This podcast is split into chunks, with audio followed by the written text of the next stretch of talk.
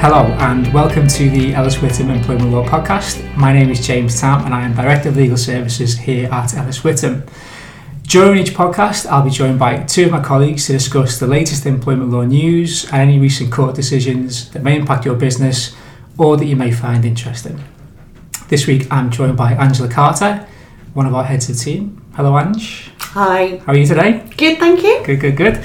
And also joined by Caroline Acton, a senior employment advisor. Caroline, are you okay? I'm good, thanks, James. Excellent, excellent. Um, okay, this week we've got three different cases to talk about. One about um, holiday pay, one about disability discrimination. But we're going to start with Caroline, who is going to talk to us about covert recordings of meetings. Thanks, James. So the case I'm looking at today is called Phoenix House Limited against Stockman. So this is an Employment Appeals Tribunal decision on covert recordings. So what the EAT had to consider here was whether a claimant's compensation for unfair dismissal should have been reduced on account that the claimant had covertly recorded a meeting with HR. So in terms of some brief facts and brief background of the case, Miss Stockman was employed in the finance department at Phoenix House. Phoenix House are a charity. Following a restructure, her post was removed and she applied for other roles. She then complained of unfair treatment during the restructure process. And while having a meeting with HR, with the head of HR, she covertly recorded that meeting. However, her covert recording did not come to light until her employment tribunal claim, so the employer had no knowledge of it previously.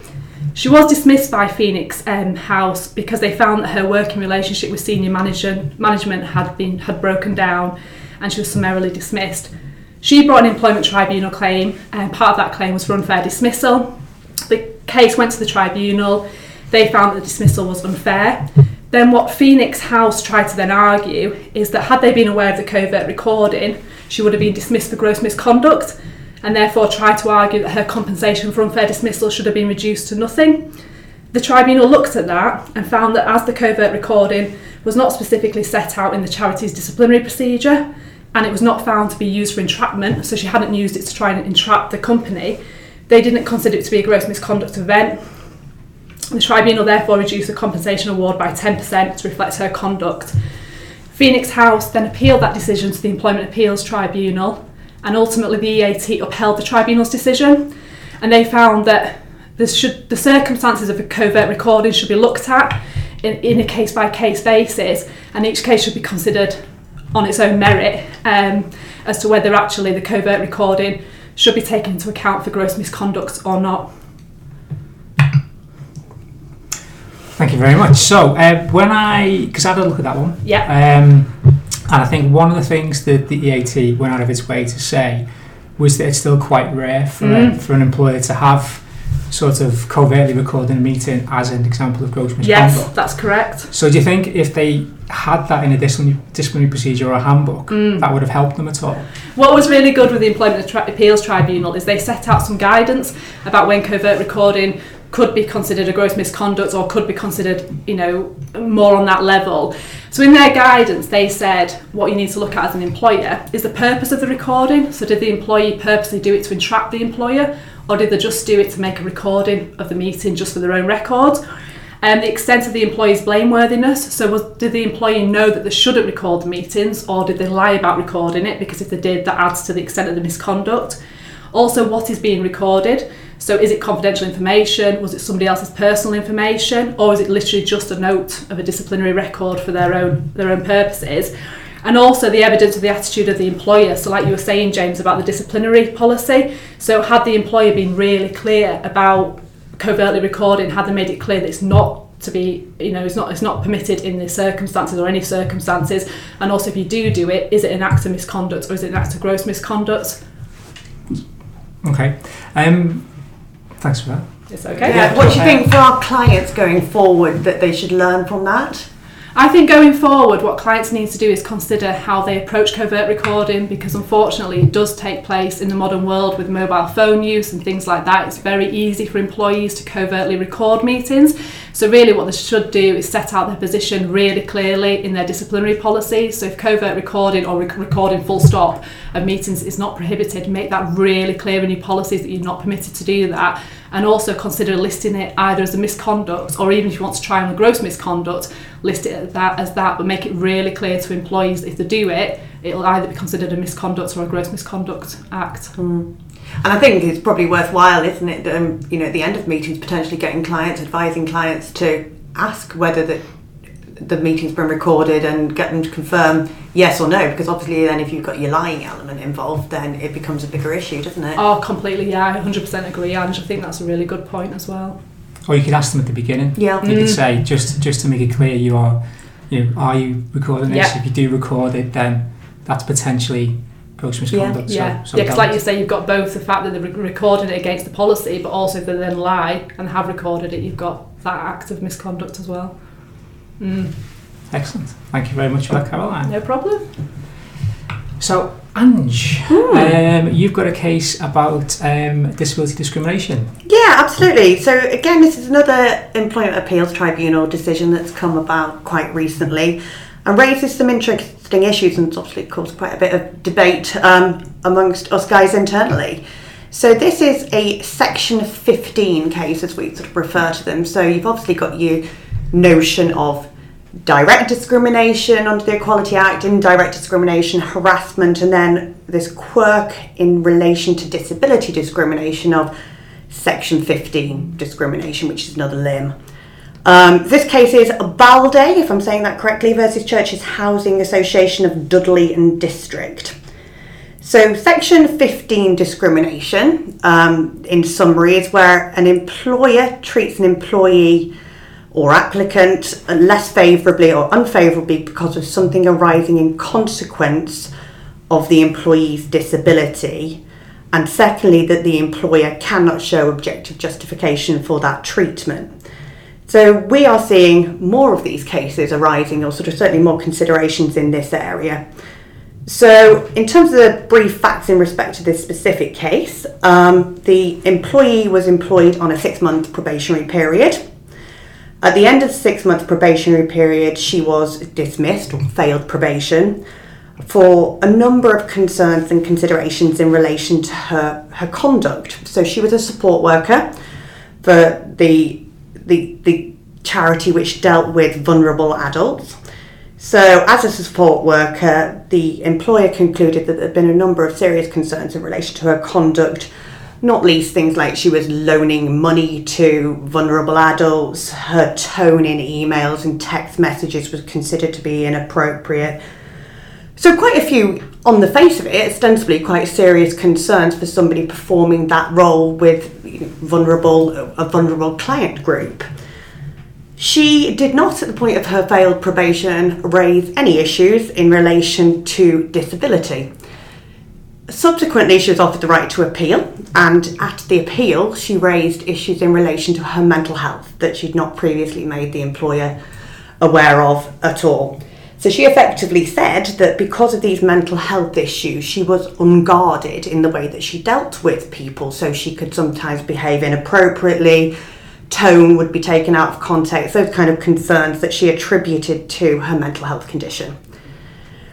Employer didn't overturn her appeal and didn't make any further investigations in relation to the facts that she was giving in respect of her mental health condition. So they upheld the decision on the basis that her conduct was just seemingly on the face entirely inappropriate for somebody performing the role that she performed.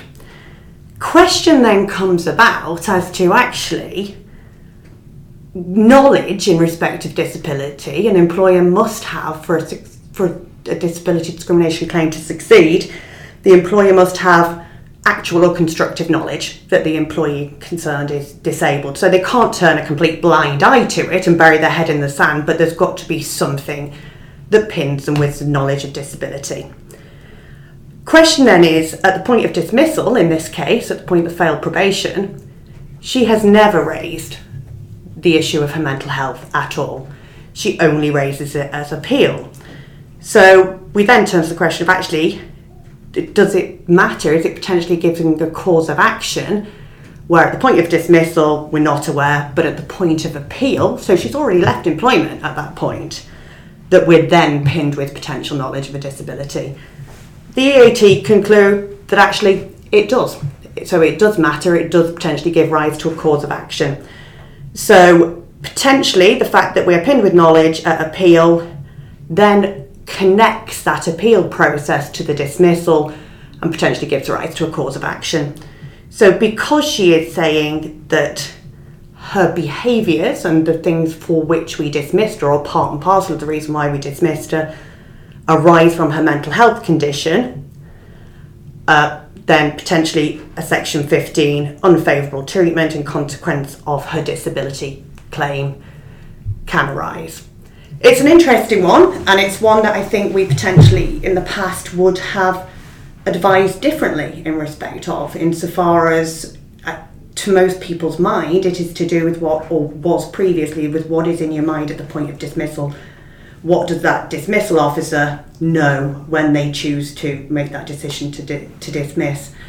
Uh, but she successfully founded a claim on the basis of that, which has now been remitted to be reheard by another another tribunal on its facts. So, knowledge and disability, I think, changes, or our approach to it is potentially going to change in light of, of this decision and actually what the employer should have done at appeal when she raises the issue is probably looked into it quite a lot further and would potentially have had to have got medical evidence, sought her consent to get a GP report, all that kind of stuff that um, we would potentially be advising them to do now in light of this decision. Interesting little quirk on it as well, which is um, different than what we possibly would have expected. Um, the tribunal, the EAT, rely wholly on her account of her disability. So the fact that she makes that causal connection between the disability and these behaviours being potentially attributable to it, um, they don't seem to seek, seek to really question that. It relies purely on her her making the connection, which I think is slightly concerning in terms of the decision making process as well.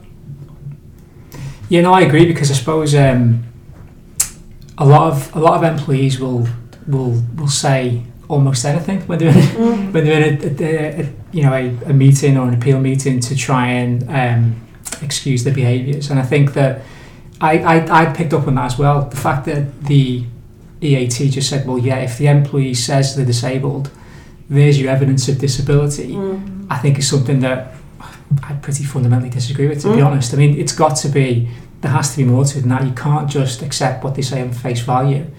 Um, there has to be some kind of medical report yeah. or evidence mm-hmm. to, to support that. Otherwise, employees will be saying many different things to try and get them. And I think probably in light of in, in respect to this particular case, had the employer have sought to investigate that further at the point of appeal, mm. then we would potentially be in very different territory. Uh, not least because we would then would have established whether there was definitely that connection in respect of her behaviours or otherwise and may well have then been able to present a case for objective justification, which is obviously you can objectively justify this particular form of Section 15 discrimination. Actually, in light of her role, they may well have been able to do that, but mm-hmm. with a wealth of more information to base that upon. And I suspect it may well have gone a different way had they have taken those mm-hmm. steps. I also think it's interesting as well that she brought it at appeal stage, and if we're now saying to clients, if she brings that up or he or she brings that up at appeal stage we need to stop investigate look at medical position from a time limit aspect mm. that calls into question as well the tribunal claims because obviously generally speaking they've got three months from the date of termination or three months from the date of the discriminatory act to bring their tribunal claims if they're waiting for the appeal to conclude and they mm. obviously have to protect their position and put the claim in and you've still got the appeal process ongoing with medical information being sought because we know how difficult it can be to get quick medical reports that's going to also well, tie into the tribunal process, isn't it? Because potentially again, if if you did end up overturning mm-hmm. its appeal, you've got a potentially lag of time between yeah. dismissal and potential reinstatement, where you're going to have to.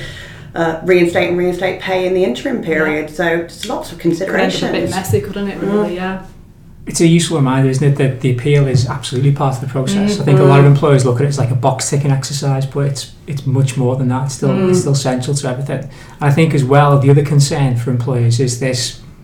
It's yet another example of employees linking what appears to be sort of random misconduct or poor mm. performance to medical conditions that, on the face of it, sound like they have nothing to do with what they've been accused of but being able to make that causal link and then and then succeeding with claims. Yeah. I think the key, isn't it, is that actually when someone says, "Well, I've got a medical condition and it's caused me to act in this particular way," the key is just not to ignore that. You've Mm. got to, Yeah. you've got to properly turn your mind to it. Yeah. And particularly when you're it. talking about from a client's perspective, in this case, somebody who's in probation, Yeah. been there you know, only six months, and Yeah. actually potentially having to go through quite a lot more considerations before you can form a view as to what, on the face of it, is seemingly completely inappropriate behaviour for somebody in the role Absolutely. that she's been employed to undertake.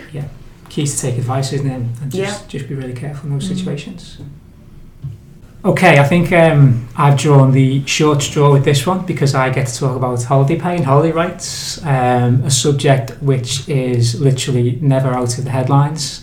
Um, just recently, we had a decision on um, whether voluntary overtime should be included in the calculation of holiday pay. Um, but this comes at holiday rights from a slightly different angle. Um, the attention here is in relation to how much leave someone's entitled to if they work irregular hours um, or only work part of the year. So a typical zero hours or term time employee is what we're talking about here. Um, and the case is called Harpur Trust and Brazel, um, heard very recently by the Court of Appeal. Um, and it's potentially quite a wide reaching decision, um, and one I think that a lot of people will find fairly counterintuitive because, on the face of it, it doesn't seem to make much sense. The first thing to point out is the decision only affects employees engaged under permanent contracts who work part of the year. So, as I say, term time workers, seasonal workers, or those on zero hour contracts. It doesn't directly comment on zero hour staff who are not retained by their employer in between periods of work, and it also doesn't affect what you'd call normal part time workers, you know, the sort of people who work, you know, Monday to Wednesday every day, every every week of the year. So, just start with a few basics, which I'm sure most people will be aware of. Um, so, holiday entitlement is directed by the working time regulations, which state that a worker is entitled to receive 5.6 weeks leave every year. And Regulation 16 sets out what should be paid for that leave. In general terms, it says a worker should receive a week's pay for a week's leave. And if someone does not have normal hours of work, for example, if they're a zero hours worker, the way that holiday pay is calculated is to take a 12 week average of the previous 12 weeks in which they worked. Um, just a little note there that reference period is going to change to 12 months come April next year. Now, the question that often arises for people who don't have normal hours of work is well, how do you calculate how much holiday they're entitled to in the first place? So, one way to do this would be to multiply working hours by 12.07%. Um, the reason for that is the 12.07% is actually how much leave a full time worker is entitled to during the course of a year. Um, so, the general approach, which is recommended by ACAS, is that you take how much time they've worked in hours, you multiply that by 12.07%, and that gives you how much holiday someone has accrued every time they've been in work. And that prorating accro- approach has been used for a long time and approved in quite a number of European court decisions. So, um, Mrs. Brazel comes along, um, and she was a teacher um, at one of the schools that was run by the Harpur Trust. And she was employed on a permanent um, zero hours contract to work during term time only. Um, she would normally work um, between 32 and 35 weeks of the year, um, and she would be paid holiday in three separate sections one in the summer, one in the winter, and one in the spring. Um, and every time she was paid holiday, what the school would do is they would look back at that particular term, see how hours she'd worked, times that by 12.07%, and then pay that in holiday pay. Um, so Mrs. Brazel didn't agree with that. She submitted an employment tribunal claim saying that the 12.07 approach bears no calculation to that calculation which is set out in the working time regulations, which instead just talks about taking average earnings over a 12 week reference period and paying that. Um, she said actually, if you use that 12 week reference period and take an average of that, then her holidays pay would actually come out at around about 17.5% of her earnings, as opposed to 12.07. Um, so she put a claim in, and the employment tribunal said, well, that doesn't sound right to us because then you'd get paid more than um, employees who are full time. Which can't be right. So her claim was rejected at the Employment Tribunal. She then appealed to the EAT, and the EAT actually upheld the appeal, saying that the tribunal had got it wrong in capping her holiday pay at 12.07%. And they said there's no requirement in the working time regulations to prorate holiday for part time employees in that particular way. Um, even if it meant they were treated more favourably, there's no law to stop that. So, surprisingly enough, um, the school didn't agree and they appealed, and we end up in the Court of Appeal. Um, and actually, what happened there is that Unison got involved on behalf of Mrs. Brazel because they said actually there's a bigger point of principle here to be decided that can affect lots and lots of people. This isn't just about the specific issues in this particular case. So at the Court of Appeal, um, the Trust drew attention to the fact that by adopting Mrs. Brazel's method, as I mentioned, she gets 17.5% of her earnings as holiday pay compared to 12.07%. Um, they argued, as you'd imagine, that as she worked fewer weeks during the standard year than a full time employee, it doesn't make any sense for her to receive more holiday pay than they did. Um, however, despite the fact that the calculation method suggested by Mrs. Brazel, this, this 12 week average for 5.6 weeks holiday per year, could produce bizarre results, the Court of Appeal said, well, actually, there's nothing in the working time regulations that require you to prorate holidays. It just says you're entitled to 5.6 weeks holiday per year as a worker. So that's what she's entitled to. So Mrs. Brazel is entitled to 5.6 weeks holiday per year, and that's calculated by using a 12 week average. So, bizarre. And she's ended up with more favourable treatment. She's ended up with much more favourable workers. treatment. Much, much more favourable treatment. And I think that's what a lot of people will struggle with. Mm, Um, because actually, what's clear now is that for a permanent zero hours part year worker, their holiday pay is calculated by using the 12 week reference period. But what's less clear is how many days or hours that should be paid for because there's two parts of a calculation for holiday pay, isn't it? The first part is, well, how much holiday are they entitled to? mm, And the second part is, well, what's the pay for that holiday? mm. I think the second part is really straightforward. I don't think anyone disagrees with the way to calculate the amount of pay is to take a 12 week average. Yeah. That makes sense, I think. Yeah. That makes sense. That makes sense. But what doesn't make sense is how you arrive at how much holiday they accrue in the first Mm. place. And also, is this going to be a floodgates argument then for other people who don't fall within the finding of this case, but who are also other part time workers, other casual workers who may try to say, well, shouldn't the same apply to us? That's absolutely part of it. I mean, I think the, the court did go out of the way to stress this is just relating to someone in the exact circumstances of Mrs. Mm. Brazel, so a permanent employee but on a zero hours contract.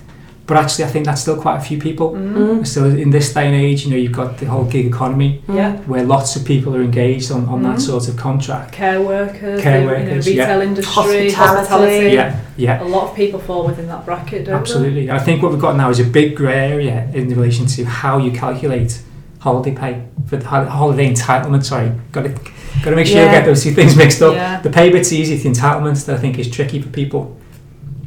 So the big question now I think is, well, if everyone, if every zero hours employee is entitled to 5.6 weeks holiday, what's a week? What does that mean for someone who has no set hours? Mm. How do you calculate that for someone with no set hours? I don't think there's any easy answer to that.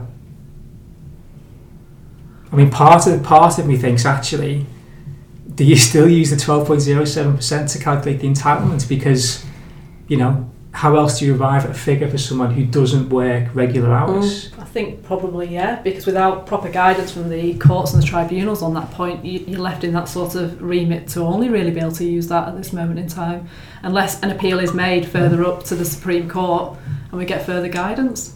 Yeah, absolutely. And I think, I I think, an appeal is. I would like to think it's almost inevitable because Mm. there is now this massive grey area, um, and it has to be in everyone's best interest for, for to get clarity from somewhere. Because of course, the other alternative is, I think, which the judge tries to do in this case, is just push it back to Parliament and say, look, you you draft the legislation, you Mm. came up with the working time regulations, you're the ones who haven't put anything in there about prorating. Maybe you should actually do something about that. But they're busy with other things at the minute. Yeah. That's it from us for this time. I hope you found our review of these three cases informative. I'd like to thank uh, Caroline and Ange for joining me today, uh, and I hope you enjoy listening. Thank you and goodbye.